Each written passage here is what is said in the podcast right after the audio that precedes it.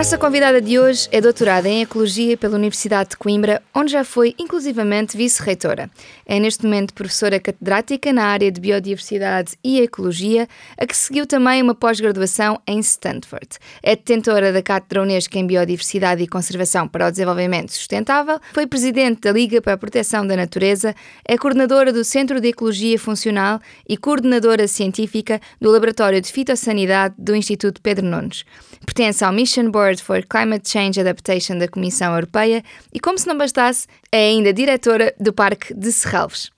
A verdade é que poderíamos estar todo este episódio apenas a descrever o currículo absolutamente impressionante da nossa convidada de hoje, Helena Freitas. Muito obrigada por estar aqui hoje connosco. É uma honra e um prazer enorme. Obrigada, Catarina, igualmente. Sinto que hoje em dia, Helena, e para irmos assim direto ao assunto que nos traz aqui, hum. Falamos muito em alterações climáticas e acabamos a falar sempre de energia, do setor do transporte, mas não ouvimos tanto, pelo menos na, na esfera pública, falar sobre biodiversidade. E, uhum. e este é um problema, ou seja, nós estamos a ter de falar de biodiversidade. O que é que podemos fazer para as pessoas falarem deste assunto? É verdade que sim, é verdade que aquilo que já caiu e bem, ainda bem, na, digamos, no domínio mais da percepção dos cidadãos, é, é, são de facto as questões do clima, portanto, e a, e, e a, e a necessidade que temos de, de, resolver a questão climática. Mas é verdade também que uh, o clima, a questão climática e a biodiversidade e a conservação da biodiversidade são, são na verdade, uh, digamos, uh, duas, dois problemas que deviam ser abordados de forma convergente, porque não resolveremos uma, uma coisa sem a outra. Portanto, nós não conseguiremos resolver a questão climática sem resolver a crise da biodiversidade e vice-versa. Portanto, são de facto duas situações que, que, que preocupam, são, digamos, duas situações de emergência planetária que devemos tentar resolver de forma, uh, se não, pelo menos convergente. Uh, mas é verdade que uh, uh, aquilo que aquilo que percebemos, até porque os seus impactos acabam por ser cada vez mais visíveis, são de facto as questões que têm a ver com, com o clima e, portanto, hoje já é, digamos, eu creio que essa, que essa preocupação já foi de alguma forma apropriada pela generalidade dos cidadãos. Portanto, já percebemos, quer, enfim, seja qual for, enfim, vivendo nas cidades, trabalhando no campo, vivendo da agricultura, uh, vivendo, uh, digamos, também num contexto mais urbano, percebemos claramente os impactos hoje uh, que, a, que, que, que a questão climática acaba por, portanto, nos condiciona cada vez mais e, portanto, isso é, isso é percebido. A questão da biodiversidade, infelizmente, não tem a mesma percepção, porque, digamos, os seus impactos não se refletem da mesma forma, são frequentemente locais, eh, eh, pressionam sobretudo as comunidades mais frágeis, portanto que estão menos preparadas e portanto que estão também mais longe dos holofotes e portanto também digamos acaba por ser acaba por ser menos menos percepcionado mas uh, já não já as coisas estão em mudança digamos assim e, okay. e estão a mudar estão a mudar porque alguns dos impactos ganharam uma escala que são que não, não é possível não se tornarem evidentes, não é? E, e concretamente é evidente que onde, onde o que, seria, o que seria, bastaria eh, percebermos o que está a acontecer em, em muitos contextos do mundo para nos para nos deixarmos, para nos, para, pelo menos nos interpelar eh, digamos, a, o, problema em si, como, uh, digamos, as situações de, de, fome que são notórias em muitos contextos do mundo e que passam realmente pela perda dos recursos naturais, pela, pela capacidade, pela perda da capacidade produtiva e, portanto, temos vários contextos do mundo onde isso é visível e, portanto, onde há, onde há evidentemente fome que resulta dessa, dessa, dessas alterações e, portanto, isso em si mesmo devia ser um alerta para o mundo inteiro, portanto, mas infelizmente não é, não é? E por isso aquilo que acaba por nos, uh, por nos confrontar são outro tipo de situações uh, que, pelo, pelo, que sobretudo pela, por alguma literacia que começamos a ter e também pelas implicações que tem hoje esse conhecimento na nossa própria no nosso, nosso desejo e na nossa ambição de vivermos bem, designadamente no domínio da agricultura, quando percebemos que há impactos profundos, digamos, a perda da biodiversidade na, na, na produção alimentar, isso já são, eh, digamos, já são questões que nos tocam mais diretamente e que percebemos e, portanto, tendemos a também a, a, transportar para a nossa, exatamente, para, para a nossa, eh, e portanto, aí tornamos-nos mais, mais reativos. E o problema da biodiversidade é um pouco esse, é que a, a, a, complexidade dos ecossistemas ou a relevância da complexidade dos ecossistemas eh, não, não, não é uma matéria que seja facilmente traduzível, portanto, para um léxico mais comum e, portanto, eu não, eh, enfim, eu posso invocar, eh, digamos, a, o valor da biodiversidade em si mesmo, o valor da espécie em si mesmo, mas não teremos que ter igual compreensão todos, e, portanto, enfim, e aquilo que é para mim relevante, a, a conservação, por exemplo, de um grande herbívoro, uh, para mim pode ser relevante, para a Catarina pode não ser, e, portanto, uhum. isso, é, isso é uma forma de estimar, de valorizar a biodiversidade que não temos todos que, que, que validar da mesma forma, não é? Uh, mas por acaso eu invocar o valor da biodiversidade para alguns serviços que são mais de utilidade mais direta, como por exemplo o sequestro de carbono, o serviço da polinização, isso já é, eu consigo traduzir, digamos, em números e consigo traduzir de uma forma que todos compreendemos, não é? Quando eu, concretamente, o serviço de polinização é um serviço que é facilmente percebido por todos, não é? Portanto, quando eu perco, como está a acontecer de uma forma dramática à escala global, quando eu perco eh, de facto um grande número de, de polinizadores, de insetos polinizadores, e com isso perco o serviço de polinização, porque não tenho, eh, digamos, esse serviço não é, não é, não é efetuado pelos seres vivos que o fazem, não é? Neste caso, os insetos. Uhum. Uh, quando, isso, quando isso acontece e, e, e, percebemos que não há produção alimentar, que não há, que não há, não há capacidade, portanto, de, de, uh, de, de produzir da mesma forma, isso tem um efeito direto e reflete diretamente na, na economia e, portanto, isso é facilmente uhum. percebido, percebido por todos. Mas eu posso simplesmente gostar de ter, gostar de ter um conjunto eh, de organismos e a sua complexidade e não, e não compreender o serviço. E, portanto, enfim, a sua pergunta começou por ser a questão do clima e da biodiversidade e eu uh, desviei aqui. Não, mas é bom compreender forma... o contexto de porque é que para mim pode ter um, um valor e é tão difícil de explicar este valor da biodiversidade, não é? É, mas de qualquer maneira a questão da a questão climática é de facto uma questão determinante. Portanto, é de facto a grande emergência que nós temos, uh, uh, digamos que temos capacidade para resolver e estamos num momento de transição, não devemos desperdiçar, não é? Portanto, eu penso que hoje já percebemos todos que os cenários climáticos são gravíssimos e, portanto, condicionam de facto, enfim, de uma forma brutal, portanto, a, a, sobrevivência mesmo planetária, portanto, e do conjunto global e do conjunto da vida, não é? Portanto, nós, de facto, temos que proceder à transição energética, portanto, é muito bom que, que tenhamos todos essa convicção, essa consciência, esse entendimento que, de facto, os cenários climáticos que hoje temos sobre a mesa são realmente dramáticos e, e por isso, e, e, mesmo, digamos, os, os cenários os cenários que conseguiremos uh, que conseguiremos ter, portanto, neste século, mesmo esses, portanto, não garantem, digamos, a, a, a estabilidade do sistema climático planetário. E, portanto, nós temos que proceder rapidamente à transição energética a bem da sobrevivência humana e da sobrevivência da vida, portanto, do, do planeta, portanto, e do funcionamento dos ecossistemas, tal como, pelo menos tal como os conhecemos. E, portanto, a questão climática é da maior relevância e eu queria, eu queria deixar essa, essa nota porque, de facto, é, é, é, infelizmente não conseguimos, eh, não conseguimos ou temos tido dificuldade em abordar as duas, as duas crises planetárias de forma conjunta, eh, mas também é importante que se perceba que no domínio das políticas públicas e no quadro geral da governação, nós já temos hoje um conjunto de compromissos que, ao nível da transição climática, devem acontecer e, portanto, uhum. devemos devemos puxar por eles o mais possível e, portanto, conseguir que de facto o Acordo de Paris tenha, tenha Ação, é? reflexos uh, na, na, na, e, portanto, isso é muito importante que aconteça e também não há dúvida que quanto mais eh, caminharmos no sentido da transição energética e percebemos que uh, uh, conseguimos assim equilibrar o planeta, também eu penso que teremos maior sensibilidade e capacidade de perceber que o problema é muito mais global e, portanto, que de facto também a crise da biodiversidade tem que fazer parte de, deste uhum. portfólio, não é?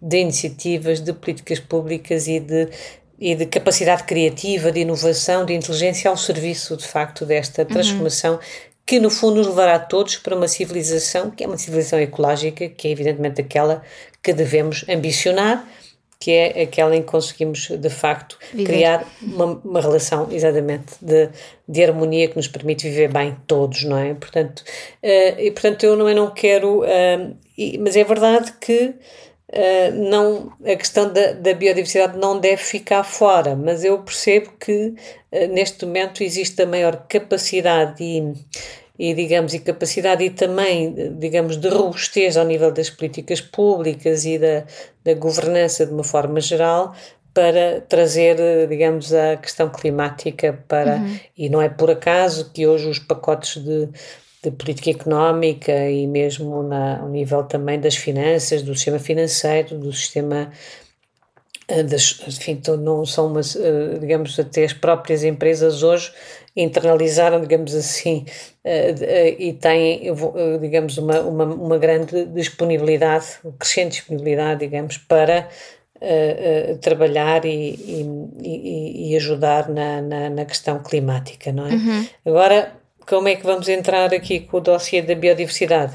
Isso é realmente uma questão mais complexa, infelizmente menos visível, uhum. mas que, em que também estamos, estamos agora numa, num período, num momento de mudança a esse nível. Portanto, digamos assim, o clima teve o seu tempo uh, de, de, de de antena. De expressão, de, exatamente, teve e já, já foi apropriado, eu penso que já foi, o que não, o que não quer dizer que, que, que, desistamos do combate e da luta, porque isso estamos sempre a, estamos sempre a assistir a retrocessos, estamos sempre a assistir de facto a, a, a lobbies fortíssimos que certo. cotidianamente, portanto, trabalham sempre num sentido da promoção dos interesses corporativos, dos interesses individuais, e portanto isso não vai parar, não é? Uhum. O mundo é assim, uh, e portanto vamos ter que continuar a lutar para que de facto a transição climática seja efetiva e consigamos, consigamos fazer esse, esse caminho de uma forma ainda mais rápida.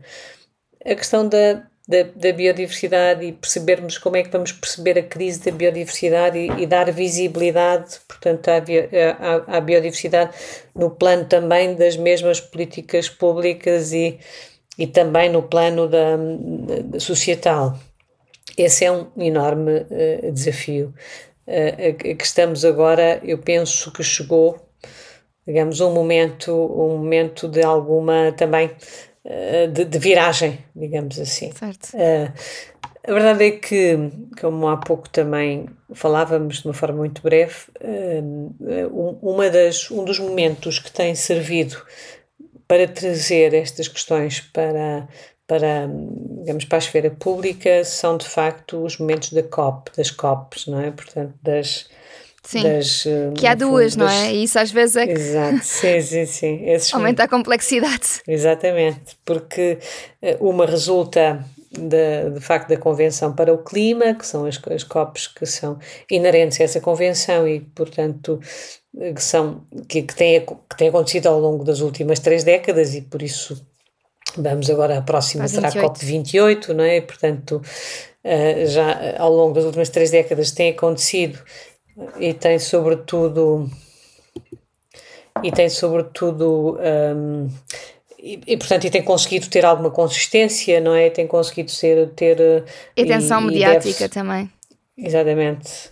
E deve-se muito ao trabalho fantástico da comunidade científica, de facto, que ao longo de, dessas décadas foi produzindo relatórios uh, muito consistentes muito abrangentes, e, portanto, e cada vez mais uh, robustos do ponto de vista também científico, que conseguiram, digamos, informar também uh, as políticas no sentido, de facto, de encontrarmos mecanismos de, digamos, de de, de, confronto dos, dos processos que nos estavam que nos estavam que nos estão a afetar e que nos continuam a afetar e por isso um, as COPs do clima têm funcionado e têm servido penso eu, de uma forma muito, muito, muito clara, como aqui como agente também de, de promoção da, do tema na, no espaço público.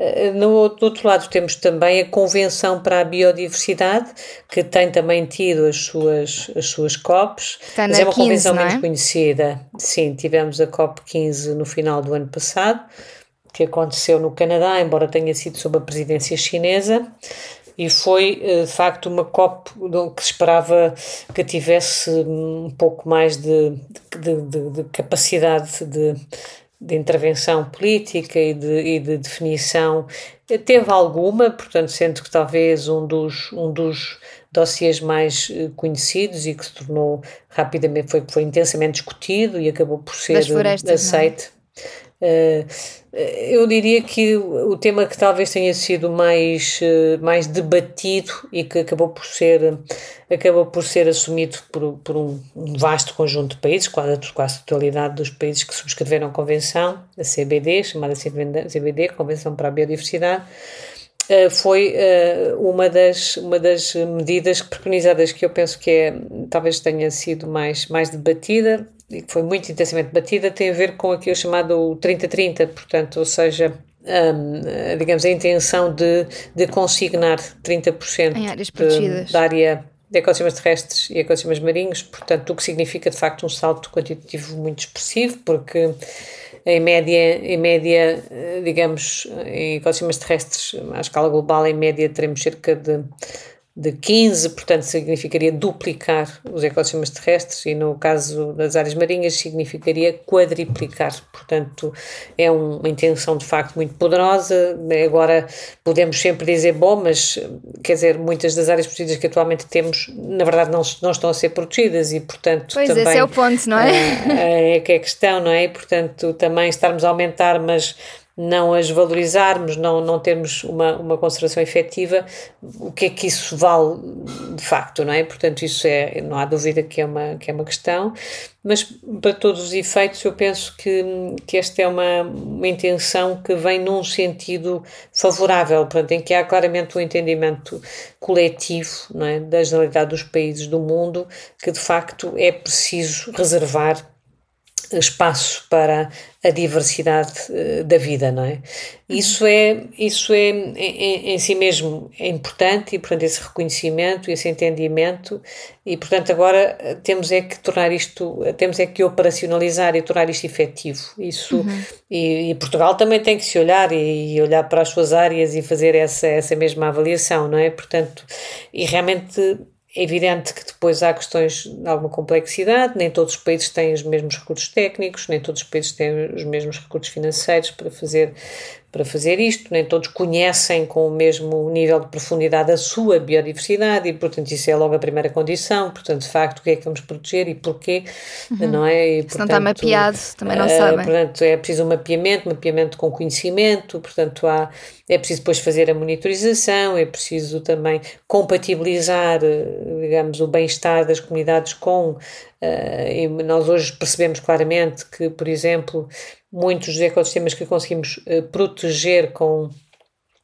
com alguma qualidade são ecossistemas onde vivem comunidades indígenas e, portanto, elas estão a ser em muitos contextos objeto de, de enorme pressão de, de e, portanto, de, de, muito poucos apoios, não é? Portanto, nem sempre valorizamos o seu conhecimento, que é um conhecimento importantíssimo, fundamental para, para a conservação destas áreas e, portanto, há realmente aqui uma grande complexidade que tem a ver também com o momento que o mundo, momentos que o mundo atravessa, se pensarmos que temos cerca de 70% da nossa biodiversidade em, em cinco países, portanto isso também nos, é? em cinco países que estão eh, que estão tantas vezes fora, digamos, de uma leitura mais democrática do mundo e, portanto, os procedimentos são um pouco menos transparentes. Portanto, de facto, a biodiversidade é, é não, não, não, é, é, não é uma matéria, digamos, uh, fácil. tão fácil de, de, de, de, tratar do ponto de vista também das políticas globais e dos quadros de, governança, portanto, coletiva, que nós não temos. Nós não temos propriamente e, e a esse nível, enquanto que no sistema climático percebemos que não há fronteiras, não é? Uh, no quadro da biodiversidade, uh, inevitavelmente, não é? Temos que entrar nas fronteiras dos países, uhum. não é? Uhum. Quando, que é é mais um grau de complexidade. A, quando preconizamos a conservação da, da Amazónia, porque é de facto uma floresta tropical incrível e muito valiosa para o mundo a vários níveis, não é? Estamos a falar há pouco de alguns dos serviços uh, e a Amazónia de facto é, é responsável por uma, uma, por, uma, por uma estabilidade de um sistema climático regional muito importante, é responsável, uh, digamos, por uma, por uma enorme talvez um quinto da biodiversidade do mundo em muitos, em muitos grupos, portanto, de facto, há, é responsável por uma quantidade muito significativa de água doce que nós temos, portanto, há há, há uma, enfim, para não falar das questões do sequestro de carbono, etc. Não é? Por isso, são de facto as florestas tropicais são preciosas, não é? Essa, as da América, das conhecidas da Amazónia, mas também as do, da região africana do Congo, portanto, ou, da, ou, da, ou, da, ou da, do Sudoeste Asiático, portanto, essas ainda estão mais pressionadas e estão de facto a perder aceleradamente, aceleradamente de qualidade, não é? Portanto, isto, isto para dizer que há questões muito complexas no domínio da biodiversidade que tornam também as próprias COPs muito difíceis, portanto, os, os diálogos uh, normalmente demoram um pouco mais tempo, portanto, é preciso, de, o debate é mais complexo, mais exigente e por isso estamos ainda na COP 15, sendo que podíamos estar exatamente ao nível da também da, da, da Convenção do Clima, não é? Portanto, são de facto duas grandes convenções eh, que têm tido nos momentos da COP a, a, possibilidade, a oportunidade de se tornarem visíveis e tornarem estes assuntos também visíveis para a comunidade em geral, não é? E uhum. portanto, mas também, por outro lado, também já percebemos que elas estão a ser de alguma forma captadas também por grupos de interesse e, portanto, eh, mas é, é mesmo assim, portanto temos que estar. Eh, mas eu penso que há hoje um tempo para a biodiversidade que passa uh, pela, pela percepção também, não sei se me estou a adiantar, mas uh, passa também pela, pela, não só pela maior percepção do cidadão, do cidadão comum, que de facto os sistemas vivos estão a ser rapidamente simplificados, estamos a perder muitas espécies, portanto, estamos a perder digamos, face àquilo que seria, que seria uma perda, um ritmo normal de perda de espécies, portanto, associada à própria dinâmica da vida, estamos a perder, em alguns casos, enfim, em média, cerca de 100 vezes mais por ano, mas em alguns casos mil vezes mais. Portanto, de facto, a perda de biodiversidade é brutal. Está a acelerar.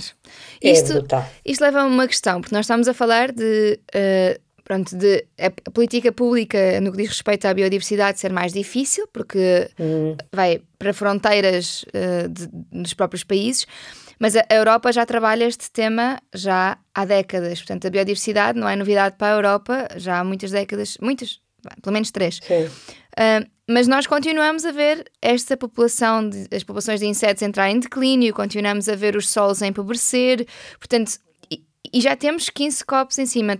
O que é que, na sua, na sua opinião, está a faltar a nível de decisão e política pública para se conseguir passar à ação? Sim, pois de facto tem razão, portanto a Europa, enfim, a Europa tal, enfim, de certa maneira também seguindo um pouco também a, digamos, claro que os, os, os, eh, os, Estados Unidos da América foram pioneiros na, na, designação de áreas protegidas, é do domínio também público, não é? Uh, enfim, na designação propriamente, e para nós temos com 70, 80 anos da, da União, 70 anos da União Internacional para a Conservação da Natureza, portanto, que informa todo este quadro de, de, gestão de áreas protegidas, designação de áreas protegidas e esse tipo de, de, conceito que a Europa também assumiu. Mais recentemente a Europa tem até um, um sistema próprio que é a Rede Natura 2000, portanto que é a Rede Ecológica Europeia, mas já, eh, portanto, já são, eh, digamos, é verdade que temos, que temos uma, uma estratégia para a biodiversidade, que temos sido muito ativos no domínio também das, das tais COPs e de outros e de outros eventos que à escala global procuram trazer a biodiversidade para o centro das preocupações ao nível da, da política pública, mas é verdade que isso tem acontecido, mas ao mesmo tempo, quer dizer, a Europa também não é toda igual, a Europa também tem a sua diversidade interna, não é? E, portanto, e a sua capacidade de resposta interna, por isso uh, a verdade é que também não temos sido propriamente muito cumpridores daquilo que são esses, esses desígnios, não é? E por isso, eh, e percebemos isso quando vemos o estado dos nossos rios, por exemplo, o estado dos nossos rios é um bom indicador uh, da, da, da, falta, digamos, de, até de verdade com que temos abordado este problema, não é? Portanto, uh, e é verdade que consignamos, designamos áreas, temos as áreas digamos, como usamos-las a vários níveis, mas todos, todos percebemos Portugal é um exemplo disso, não é? Que de facto são as políticas públicas tipicamente mais pobres, não é? Portanto, a conservação da natureza, portanto, não, não tem a prioridade, o caráter prioritário que têm outras, e por isso há aqui muitas, muitas questões que, enfim, quando há pouco eu trazia, enfim, há pouco mencionei esta questão dos rios, que é tão importante, não é? Por exemplo, a, a nossa diretiva quadro da água, que é que tinha inicialmente uma grande intenção eh, de facto de conservar a qualidade das massas de água e fazer um nível de monitorização muito rigoroso, a verdade é que está também ela, eh, digamos, quase em stand-by, digamos assim, quando, e a questão da água é crítica para a manutenção dos nossos ecossistemas, da biodiversidade, não só dos, dos, dos cursos de água, mas também, no geral, dos nossos ecossistemas. E por isso um, nós também não temos sido, uh, digamos, muito sérios na nossa, na, na, forma como valorizamos, de facto, a biodiversidade e, a, e as questões da, da conservação da natureza. Obrigada por estar a ouvir o podcast do Zero. O meu nome é Catarina Barreiros e neste podcast queremos fazer comunicação para a sustentabilidade. E se conseguimos estar na quarta temporada é graças ao apoio de quem nos ouve, mas também de patrocinadores que acreditam neste projeto. Esta temporada é patrocinada pela GoParity, uma plataforma de investimento de impacto que já ajudou a financiar centenas de projetos, entre os quais, e particularmente alinhado com o trabalho da nossa entrevistada no que diz respeito à proteção da biodiversidade, o projeto Vale das Lobas que é um santuário de natureza e saúde que pretende ser um conceituado destino turístico para o bem-estar, descoberta e biodiversidade na Serra da Estrela.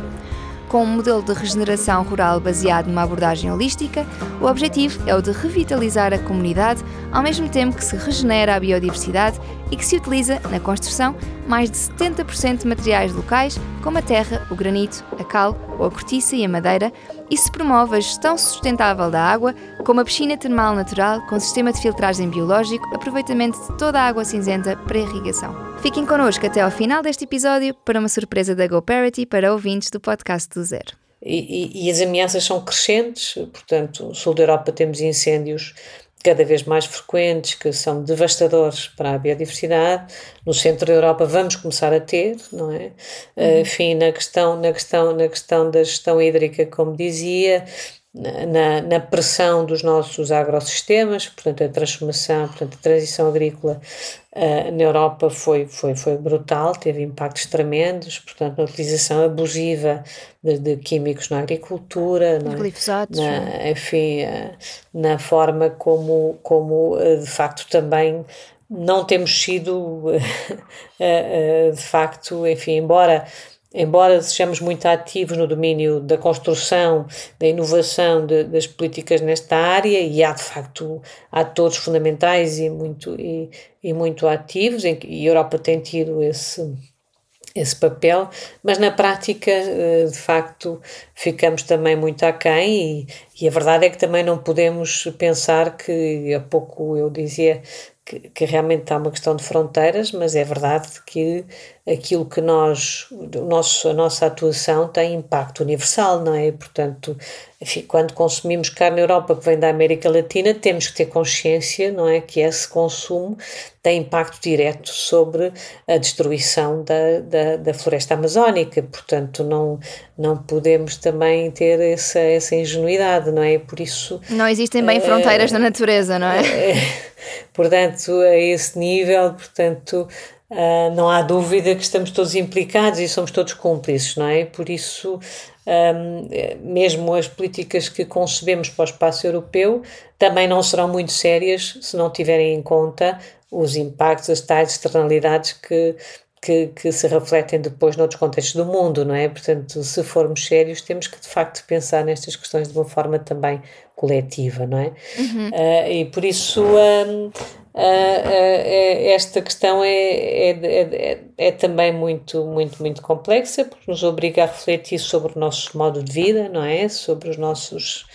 sobre os nossos consumos, sobre as nossas aquilo que somos capazes de verdadeiramente de abdicar ou de mudar nas nossas vidas, de facto, para que a mudança seja uma realidade, não é? Uhum. E, portanto, e, um, mas hoje há uma questão que é inalienável, portanto, uh, que grande parte, enfim, as economias do mundo estão cada vez mais dependentes dos recursos naturais, não é? Por isso, quer dizer, não, uh, não é por acaso que hoje a biodiversidade passará a ser um tema crítico, não é? E presente, muito presente nas nossas, na, nos nossos jornais, na nossa imprensa, nas nossas discussões, porque porque de facto ela tem hoje cada vez mais implicações sobre a nossa, o nosso bem-estar uhum. e o nosso futuro, não é? E por isso, enfim, hoje é, há vários, vários estudos que começam a ser feitos até pela própria, pela própria banca, não é? Que também se começa a a envolver muito nesta, nestas áreas em que claramente, portanto, a estimativa é na casa de, dos, dos 50% de muitos países, digamos em média, 50% das economias dos países já têm uma relação direta, portanto, com os recursos naturais. Portanto, ou seja, se perdemos esse ativo, hoje eu diria, uma forma, numa linguagem mais económica, não é? Que uhum. a natureza é o, é o ativo do século XXI, não é? Por isso. Uhum. É capital, natural. uma, é isso uma pergunta, há, pouco estava a falar de, dos incêndios. Um, e em Portugal é, é um assunto que, pronto, no verão, lá, lá voltamos a certo. ele. Uma, uma das coisas que foi proposta o ano passado, ou que aconteceu o ano passado durante os incêndios, uh, foi a de proibir o acesso às pessoas uh, a algumas serras para evitar incêndios. Do ponto de vista de alguém que não percebe muito sobre o assunto, que é o meu caso, eu achei que tirar as pessoas e tirar uh, pessoas que vão fazer caminhadas de sítios com potencial de incêndio pode também fazer com que não se detetem incêndios tão depressa. Uhum. E está previsto até ao final deste ano termos 500 guardas florestais, o que dá uma média de 200 milhões de hectares de floresta por cada guarda florestal tirar as pessoas não é um contrassenso e ter tão poucos guardas florestais, quer dizer, é pouco, é muito? Não, esta questão dos incêndios é, enfim, da, dos incêndios florestais em Portugal, não só, mas em Portugal, concretamente estamos a falar de Portugal, é dramática, de facto. Nós temos uma. E, portanto, concretamente o tema que, que menciona, portanto, essa questão passa também muito por. Portanto, há uma tentativa evidente de, de tentar colar a questão dos incêndios, portanto, a, a, a digamos, a, enfim, não há dúvida que nós temos um número de ignições que é, que é, que é, que é muitíssimo elevado, tipicamente no verão, ignições que não se justificariam, que provavelmente têm de facto a ver com, com uh, enfim, com, claramente com intenção, com descuido, com, enfim, com o mau comportamento, digamos assim, não é, da, da face ao risco, não é? Portanto, há, havendo risco de incêndio, há, há, há atitudes que não devem, comportamentos que não devem, não devem acontecer.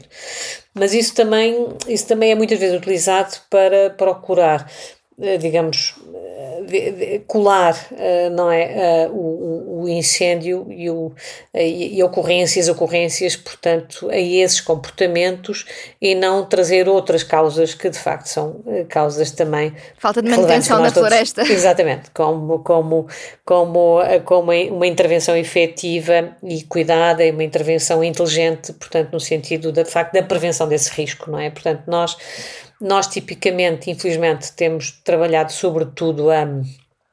No plano de facto do combate, portanto colocamos, temos colocado, eu tenho dito isso e continuo a dizer que de facto temos colocado muitas pessoas contra a floresta, portanto como se isto fosse de facto uma batalha, uma guerra, estamos permanentemente em guerra, não é? Chegamos ao verão, entramos em guerra, sobretudo as pessoas que vivem em contexto do interior, do rural, florestal, portanto é uma, é uma, é uma, é uma tremenda dor de cabeça, chega o verão, é uma dor de cabeça, portanto uns vão para a praia e outros ficam desgraçadamente dispostos a esse, e portanto isto é uma situação terrível, portanto, uh, uh, e, que, e que eu penso que não devia ser explicado dessa forma, nem conduzido dessa forma, mas é assim que tem sido. Portanto, nós, sobretudo a partir de 2017, portanto, os grandes incêndios terríveis, o drama que vivemos, isso tem sido assim, portanto, tem-se eh, procurado conduzir eh, a percepção das pessoas para aí. Portanto, isto é uma. São, são, são, são pessoas que têm comportamentos indevidos, não há justiça, não atua, estando à solta, incendiárias e, portanto, é. Mas não é. Não é portanto, o que é que se passa? Nós, de facto, temos uma uma, sobretudo a região centro do país, é particularmente exposta e por isso não é por acaso que é mais fustigada por incêndios uh, recorrentemente, não é? Nós temos de facto uma floresta que está muito mais exposta ao risco, portanto, por razões climáticas, por razões de abandono, por razões de mudança também de, de utilização dos, dos recursos florestais propriamente ditos. Portanto, nós, de facto, temos uma situação de risco permanente e cada vez mais grave, cada vez mais sério. Portanto, isso é o quadro geral, não é? E, depois, uh, o que é que fazemos para, para evitar? Portanto, não conseguimos, não temos a capacidade de gestão que justificaria, portanto, temos uma acumulação muito grande também de matéria que, que é suscetível de, de arder, portanto, isso acontece, depende dos anos, mas depende também da, da, da, capacidade produtiva, portanto, das plantas, portanto, isso vai variando, mas a verdade é que vamos tendo acumulação grande de de, eh, de biomassa que depois, no momento, no momento de, de uma ignição, portanto, é, é, explosiva, não é? Portanto, e é tanto mais explosiva quanto mais biomassa estiver disponível para arder, não é? Portanto, o que acontece é que hoje começamos a ter, é, digamos, incêndios de uma intensidade, eh, de uma gravidade eh, um pouco, um, digamos, imprevisível é imprevisível. Isso, essa imprevisibilidade é que é um fator aqui adicional. Uh, imprevisibilidade no, na época, portanto, isso também condiciona a própria vegetação, portanto, isso também promove uma alteração da própria composição do, das nossas florestas e, portanto, aqui de facto fatores que começam também a jogar e, portanto, o que é que nós temos feito para isso? Enfim, temos, eh, sobretudo, uh, digamos, trabalhado no sentido de responder à percepção mais mais uh, fácil das pessoas, que é, portanto, é eliminar a biomassa, portanto, dentro possível, junto às habitações, uh, uh, no fundo fazer, fazer de uma forma aquilo que faziam os herbívoros, tentar reproduzir quase essa intervenção dos herbívoros junto às, às comunidades, às habitações, não é? e, e portanto, e, e, e, fortalecer os meios de combate, pronto, os meios de combate para conseguir responder de facto e proteger as, as populações. E vimos o ano passado, no caso da Serra da Estrela, que isto não funciona, portanto está completamente disfuncional. O caso da Serra da Estrela é paradigmático, portanto é uma área protegida notável, das melhores que nós temos. Ardeu quase um terço, é? um quarto, um terço desta área eh, no, no, no ano passado. Agora voltou a arder há dois dias, portanto, na Guarda, tiveram que impedir as pessoas de aceder aos passadiços. Voltou a arder a Serra da Estrela, é? e ainda não estamos no verão. Sim, sim, estamos em. Ao momento desta gravação, estamos em abril. Pronto, não, não é? E, portanto, isso significa que, eh, pronto, que nós, de facto, não estamos a conseguir, eh, mais uma vez, se identificaram eventuais incendiários eh, e, portanto, coloca-se, procura-se colocar, de facto, o ónus deste problema sobre, de facto, essa esse, esse tipo de fatores quando todos sabemos que não é bem assim, não é? Que não é bem assim, que a situação é muito mais complexa, não é? Uhum. Como é que resolvemos isto? Uh, nós vamos ter provavelmente que deixar de ter a floresta que temos.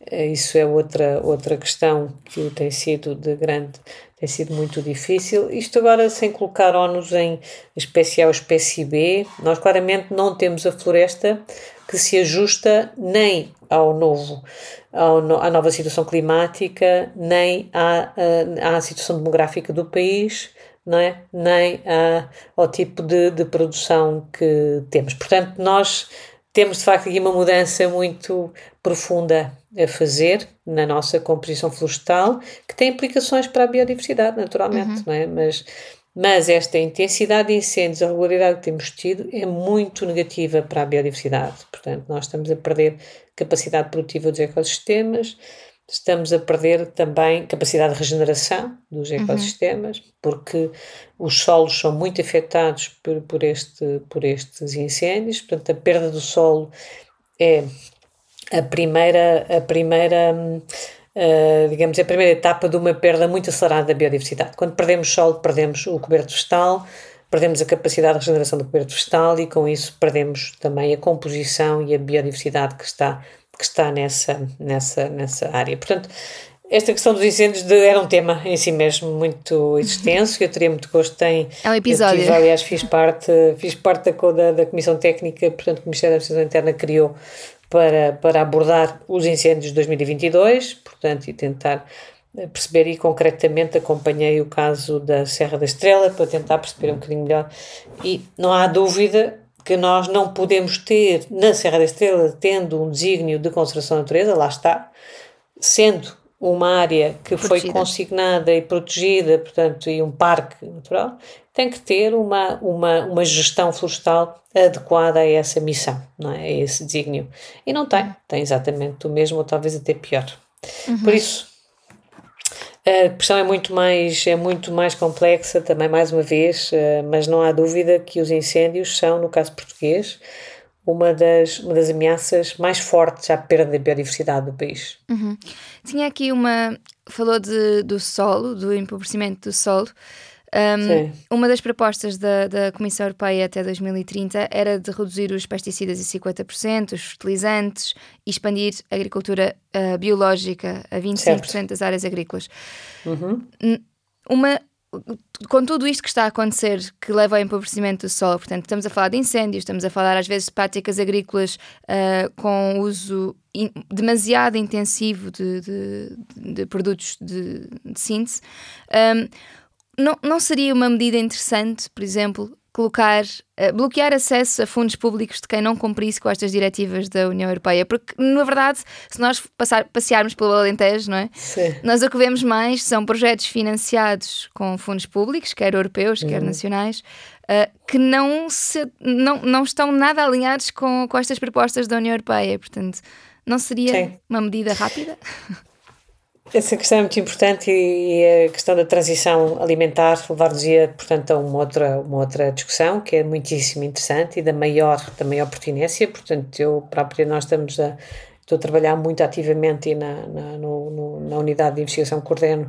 A agroecologia é uma das áreas em que estamos a trabalhar ativamente e temos até alguns projetos europeus e não há dúvida que a, a, transição, a transição alimentar e, portanto, dos nossos, a, a, transição da a conversão da nossa agricultura para uma agricultura mais amiga, digamos assim, dos solos e do ambiente em geral, é inevitável. Portanto, esse é um caminho inexorável, vamos ter que o fazer, mas também ele exigente do ponto de vista do conhecimento, do ponto de vista também dos tais da, da, da, transição dos próprios investimentos. Portanto, nós temos que fazer, alocar os investimentos onde eles de facto são necessários para conseguirmos que essa transição seja rápida.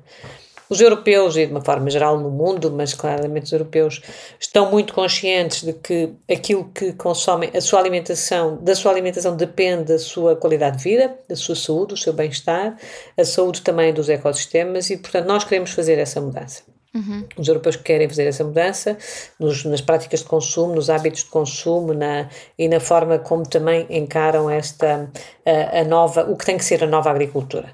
Agora, a verdade é que nós ainda estamos muito prisioneiros e, sobretudo, no quadro dos investimentos públicos, no caso do nosso Ministério da Agricultura, mas até da agricultura da própria política agrícola comum, não é? Uhum. Está ainda muito refém, digamos, de lógicas do passado portanto, não é? Que deram prioridade, de facto, um, a uma produção desajustada e desligada, digamos, da, do, seu, do seu enquadramento biofísico, portanto, sem até social, uhum. isso ainda também com, de uma forma muito grave.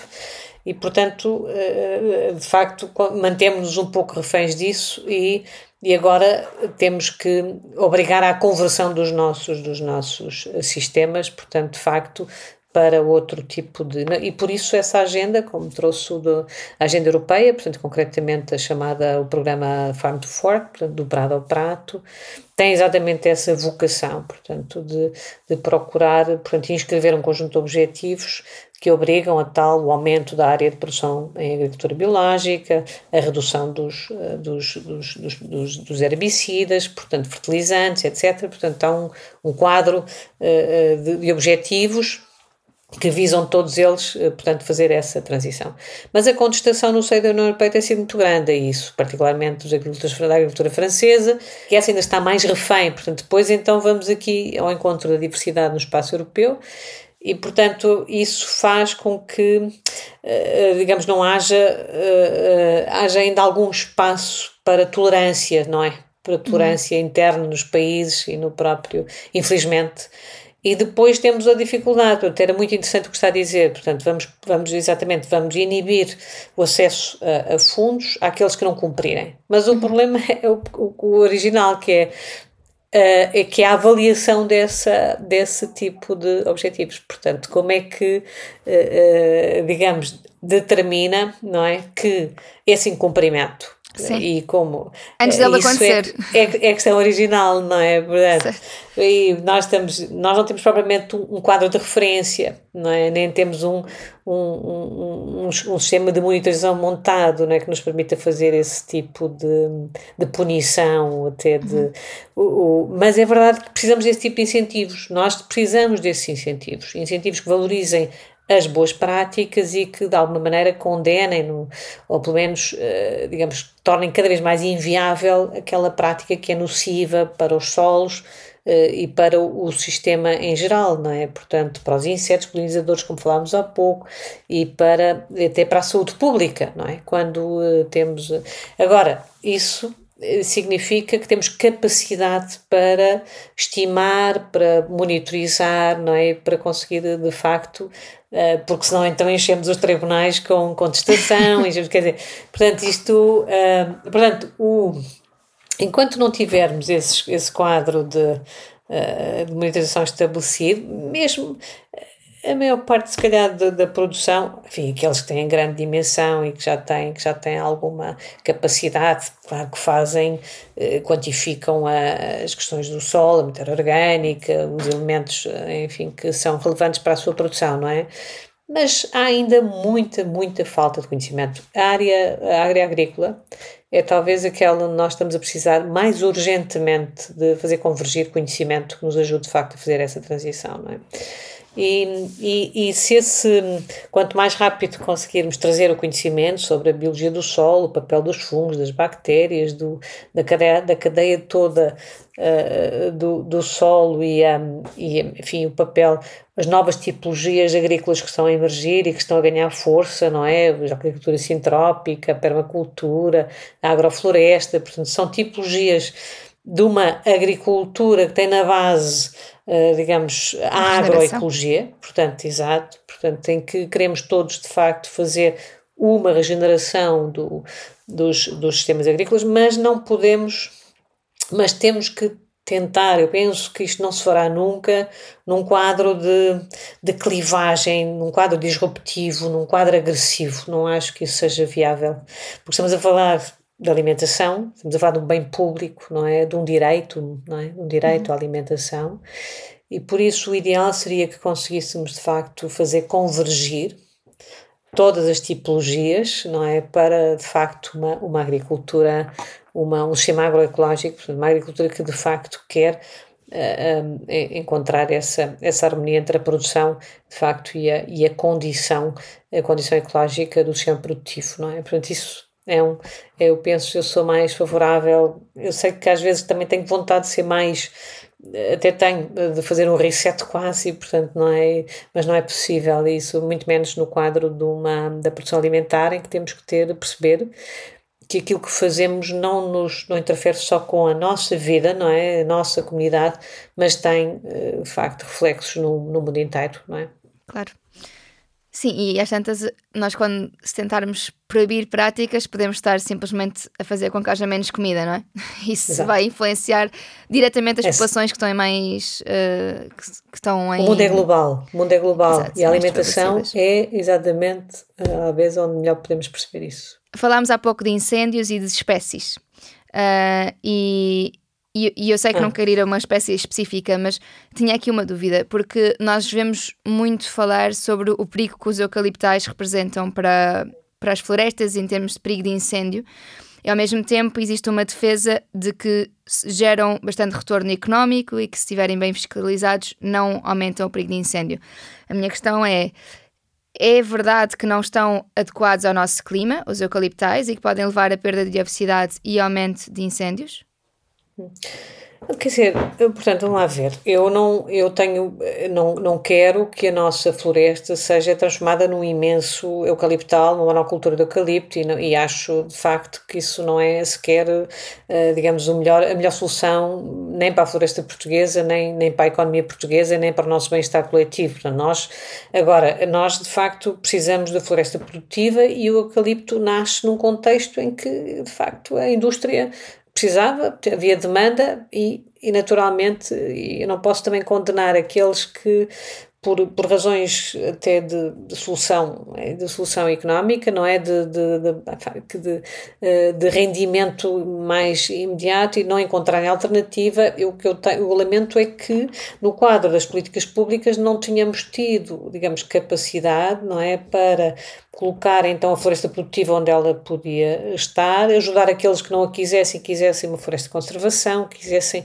outras soluções e portanto precisassem de ajuda técnica, de ajuda, não é, no, no, digamos, do, não, não parece errado que tenhamos tido uma política de incentivo de facto de eucaliptização em, em vez de termos também uma política de incentivo à nossa floresta autóctone, é claro que sim, portanto todo esse histórico eu uh, tenho imensa pena que tenhamos, mas hoje nós temos de facto que todos sabemos, uma, digamos, uma expansão do eucaliptal, onde nem interessa a própria indústria, portanto, nem sequer é produtivo, portanto, é, é, é, mas aconteceu porque as pessoas precisavam de rendimento e era o rendimento mais fácil, porque não tivemos, de facto, políticas públicas que orientassem, que, que ajudassem a encontrar outras soluções, não é? Portanto, uhum. e continuamos a não ter, não é? Porque nós queremos regenerar a floresta e não sabemos como. As pessoas não têm recursos, não têm meios, não têm capacidade técnica também para o fazer. As, os municípios também estão muito frágeis, estão com muito pouco, pouca capacidade de intervenção, não têm competências em muitos casos para o fazer, sobretudo estes municípios mais pequenos, mais frágeis, onde, enfim, como vimos o exemplo do Pinhal Interior, não é? E, portanto, há um tempo, é marcado por esse tempo e hoje temos o que temos, não é? Portanto, eu não, eh, da mesma, portanto, é de facto o eucalipto foi uma escolha que respondeu a uma demanda industrial, a uma determinada fileira, organizou-se, é uma fileira que se organizou e que conseguiu de facto trazer valor, portanto uhum. isso não pode esquecer. Agora, não, não, é, não, é, não é, digamos, a espécie que eu, que, eu, que, eu, que eu gostaria de ter na nossa floresta e muito menos como a espécie principal da floresta nacional, é claro que não. Uhum. Uh, mas foi a situação a que deixamos, a que deixamos chegar. Acontecer. Uhum. Hoje temos também que regenerar a nossa floresta e é uma coisa tremendamente difícil. Na região centro é quase impossível, quer dizer, é quase uma, é quase uma, uma quimera, não é? Como é que nós vamos eh, agora dar a volta a isto? E, portanto, é por isso que eu digo a questão da espécie. De facto, é evidente que a espécie é uma espécie de crescimento rápido, tem muita biomassa, precisa evidentemente de água para poder desenvolver a sua máxima uh, uh, biologia, portanto isso é natural, é natural e portanto, e é evidente que uh, parece-me também, e tecnicamente isso começa a ser notório, que tem, eh, digamos que nós, no caso da Serra houve um exemplo muito claro, foi um exemplo claro, de facto, onde nós temos manchas de floresta autóctone, essas manchas eh, têm maior resiliência ao incêndio florestal, isso ficou visível, não é? Eh, e, portanto, agora a espécie, quer dizer, culpar é um absurdo eh, culpar a espécie, portanto, nós hoje as manchas que temos são estas e agora a regeneração devia, devíamos ter capacidade para, pelo menos progressivamente, de facto, eh, instalar manchas de floresta autóctone, particularmente aproveitando aquelas as manchas que já existem, portanto, e, e reforçá-las, portanto, eh, e a partir daí, talvez, enfim, progressivamente, não é, instalarmos uma, uma floresta mais diversa, portanto, que seria muito melhor para o país, muito melhor para conseguirmos também dar resposta a esses, a esses riscos, todos esses riscos, e designadamente do risco de incêndio. E, portanto, uhum eh, de uma forma geral, mas há outras espécies de crescimento rápido que nós começamos a ter, exóticas, que começam a, que têm uma expansão brutal que tem capacidade de disseminação muito superior ao do eucalipto, portanto, uhum. pela própria biologia da espécie, não é? E uhum. que são um risco também uh, brutal de propagação de incêndio, não é? Portanto, há aqui vários fatores e é só por isso que eu não quero, não tenho qualquer problema em, verdade, mas não tenho qualquer dúvida em dizer e categoricamente que eu gostaria de ver uma floresta no meu país, uma floresta diversa, biodiversa e claramente dominada por espécies autóctones, claro que sim. Boa. Última pergunta, estás mesmo a concluir, que é uma pergunta mais filosófica. Um, como vê os próximos 20 anos? O que é que acha que pode mudar ou virá a acontecer? Nós temos, quer dizer, perguntar-me isto em abril de 2023, quando temos uma guerra na Ucrânia, quando temos uma, uma é situação é em Portugal, eh, uma Portugal, eh, Portugal vive a situação de instabilidade que vive, a Europa, eh, de facto é, é, é mesmo, mas eu, eu, eu, eu acredito muito na que, que, que o conhecimento e que, que o conhecimento é uma fonte, digamos, de, de progresso, tem que ser, e portanto que nós temos um nível de conhecimento hoje que nos permite claramente fazer todas as transições que estamos aqui a falar, portanto nós hoje temos capacidade técnica científica para fazer a transição energética, portanto eu acredito que vamos fazer essa opção e com essa opção vamos fazer já um caminho regenerador, não é? de regeneração da, uh, do, do, do, planeta. E, portanto, e com isso trazemos ou traremos também outra, outra capacidade de fazer com mais conhecimento e de uma, também que o conhecimento nos torna mais cúmplices, mais, mais capazes de, de colaborar, de,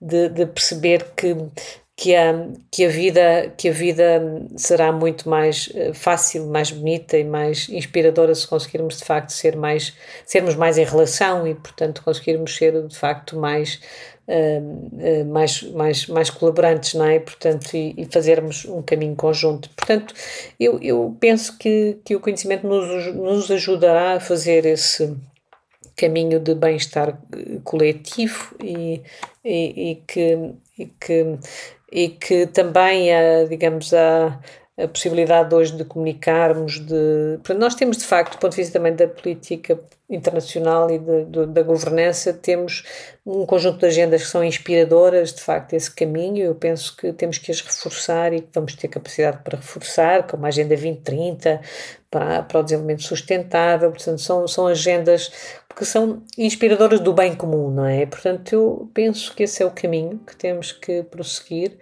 e, e quero, e como é o único que nos que nos, nos salva. Que nos, que nos, portanto, eu, eu acredito que teremos a inteligência eh, para, para fazer essa, essa escolha, mas não há dúvida que ao tempo de hoje a espécie humana parece ser eh, de facto muito, muito, pouco, muito pouco inteligente e capaz de facto da sua própria autodestruição, mas são momentos, não é? Portanto, e, momentos mais, mais, mais críticos, mais, mais depressivos, uh, de maior. Uh, que parecem de menor esperança, não é? Mas eu penso que teremos a seguir um momento outra vez de esperança que nos faz andar mais um bocadinho no sentido no sentido positivo. E portanto penso que essa combinação, sobretudo da, da maior da maior cumplicidade universal e ao mesmo tempo da, do conhecimento que nos uh, colocarão, digamos, na, na senda do bem comum, que é, que é realmente o caminho a seguir. É curioso que toda a gente começa por ficar ter a mesma reação que a Helena. Estamos em meio de uma guerra, situação alimentar Sim. e económica instável, mas não houve uma pessoa ainda que não trouxesse uma mensagem de esperança e de otimismo. Portanto, é bom, é bom sinal. Muito, Está muito bem. obrigada, Helena, por ter obrigada vindo também. aqui falar comigo. Obrigada. Está bem? Muito obrigada.